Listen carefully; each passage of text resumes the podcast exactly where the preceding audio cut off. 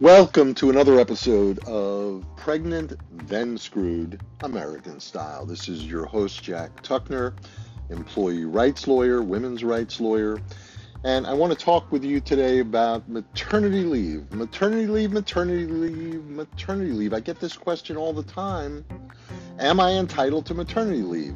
And the reason people ask it is there are companies still that tell their employees, well, sorry, you're not entitled to maternity leave. But it's all wrong. You're entitled to maternity leave when your baby's born. And let me explain why. Pretty simple math. When a company says, oh, well, you're not entitled to maternity leave, what they're often doing, and some of them don't, it's not that they're necessarily trying to pull the wool over your eyes, it's that they don't know any better either. What they're referring to is the Family and Medical Leave Act. This federal law provides 12 weeks of unpaid leave to for a lot of different reasons, but one of them is for the adoption or birth of a child. And the prerequisite for that FMLA protected leave for maternity is that you have worked for the company for at least one year and that the company has at least 50 employees, five zero. So there are, of course, many people who work for employers with less than 50 employees, and your baby may be due to be born before you work for the company you're working for for at least one year. But that's not the entire show. So if you are eligible for FMLA leave for those reasons, 50 employees and you've worked for at least a year, terrific and then you know that you're entitled to 12 weeks, again, at least wherever you work in the United States, 12 weeks of unpaid leave, but at least it's protected and you know your job will be waiting for you. But if you don't meet those qualifications, then there's another level to this. If under federal law you work for an employer with at least 15 employees, 1 5, not 5 0, 15, then you're covered by all the discrimination laws, the federal discrimination laws, including the Pregnancy Discrimination Act, including laws that protect against differential treatment based on sex, and laws that prohibit discrimination based on disability. So, guess what? When your baby is born, when your water breaks, when you're out for maternity leave, you are disabled for a certain period of time. And if you have a cesarean section, you're disabled for a longer period of time. But either way, as a general general rule, you will be entitled to 8 to 12 weeks of leave to recover and to bond with your child. Pardon me. So if and if they don't provide that to you, your company, maternity leave once your baby is born, it's sex, pregnancy and disability discrimination. And again, why? To put a finer point on it, if another employee had a heart attack, God is forbid, or was otherwise injured or is ill, that employee with that employee's non pregnant based impairment or disability is, of course, entitled to time away from work to recover and convalesce. Otherwise, it would be clearly disability discrimination under federal law, excuse me, under the Americans with Disabilities Act. So you can't be treated any differently with respect to your pregnancy and your required postpartum leave just because you're female. That's sex based discrimination pregnancy discrimination, disability discrimination, etc.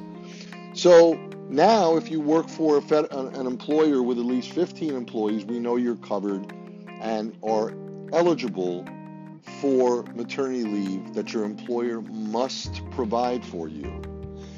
If you work for an employer with less than 15 employees, many, if not most states, have individual state laws that require less employees for coverage for discrimination issues, including sex based maternity leave. So, for example, in New York and Connecticut, where I happen to be licensed to practice law,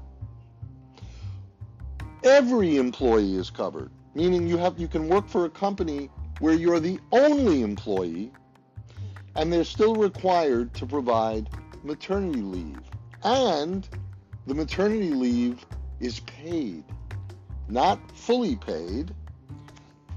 um, pardon me, not fully paid, but a substantial portion of your salary. It's capped at the statewide average weekly wage, but it's still a substantial amount, and it's certainly far better than nothing, as federal law still provides. And again, everyone's entitled to it. So if you work in New York or Connecticut, you're entitled to paid maternity leave. If you work in New Jersey, you're entitled to paid maternity leave as well, and you're certainly entitled to maternity leave no matter what. But you're entitled to paid maternity leave, generous paid maternity leave in New Jersey, but your employer must employ 30 plus employees, 30 employees or more to be eligible for the pay aspect of that leave. So the upshot is wherever you work, wherever you work, you're entitled to maternity leave when your baby is born. Otherwise, you're being treated differently than your comparator male who works near you, who might needed, who may have needed a month off because he broke his leg in a hunting accident or playing basketball, right? So you're entitled to a certain amount of leave to recover from childbirth. Call it maternity leave, call it disability leave, but it's a protected leave that you are entitled to, and of course, you should be entitled to. It's bad enough that the United States lags in last place behind every other industrialized nation on the planet in terms of paid maternity leave to working women who have children and want to balance their professional careers with their family life. In Finland, for example, a law was just passed that provides seven months of fully paid leave to each partner in the marriage. So therefore, 14 months of leave is now um, is now provided to couples who have a baby, and that's the civilized way it should be here in the United States. And by the way, if you work in New York City, not only are you entitled to paid maternity leave, but you're also entitled to all kinds of flexibility and reasonable accommodations during your pregnancy by virtue of New York City's very progressive Pregnant Workers Fairness Law, which we have been trying to get legislated on a federal level for many years, and those laws are blocked by you know which party. But in New York City, we have that law.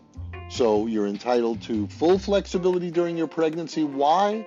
Not because of a pregnancy related medical condition necessarily, not because of morning sickness, not because of a high risk pregnancy. Why are you entitled to it? Just because you're expecting. That's right. Your company in New York City has to treat you as if they would probably treat their own relative who is pregnant and say, don't lift that, it's too heavy. Do you need a glass of water? Sit down. Of course, you could eat at your desk. Of course, you need time to go to OBGYN appointments, etc.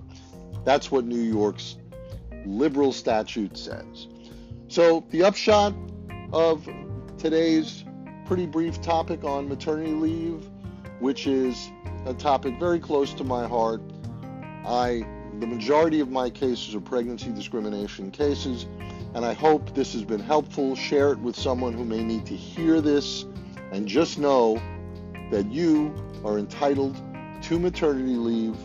And one other tip when your baby's born, and one other pro tip is once you're ready to announce your pregnancy, clearly if you're not ready, it's your you're six weeks pregnant and you know you're not don't want to share it with everyone yet until the pregnancy has been you know deemed rock solid typically at the begin very beginning of your second trimester but that's a decision of course it's up to you Notify your employer as soon as you're ready to announce it to your parents.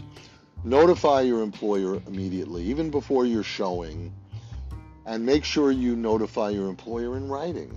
Could be a friendly little email to benefits or to HR just saying, Congratulate me, I'm pregnant, I'm expecting on such and such a date, and I'm just writing to find out the company's maternity leave policies, blah, blah, blah. This way, you will have written proof that you've notified the company of your pregnancy, which is a protected status. As a woman, it's a protected status based on disability, and in and of itself, pregnancy is a protected status. So you're letting them know just in case there's backlash or someone says something to you, you're treated differently during your pregnancy, which happens all the time.